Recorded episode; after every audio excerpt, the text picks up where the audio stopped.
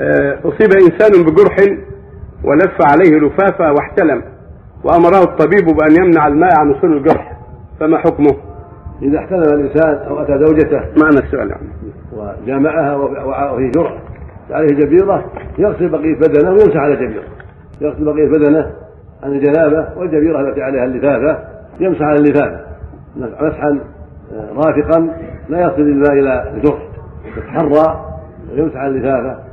فإن كان معنى اللفافة معنى الجرح شيء أو اللفافة ضعيفة لو جاءها الماء ضر بالجرح يتيمم. إذا فرغ من الغسل وانتهى وتجفف يضرب التراب بيديه ويمسح وجهه وكفيه بالنية عن محل الجرح.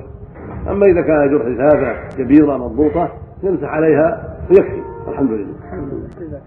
سؤال آخر. هكذا اللي عليه لزقة أيوه. في جنبه أو في ظهره أو بطنه من المرض إذا أصابته جنابة يكفي مرور الماء على اللزقة إذا مر عليها الماء كفى نعم. لا ما عاد على التيمم ما يحتاج. المسح كافي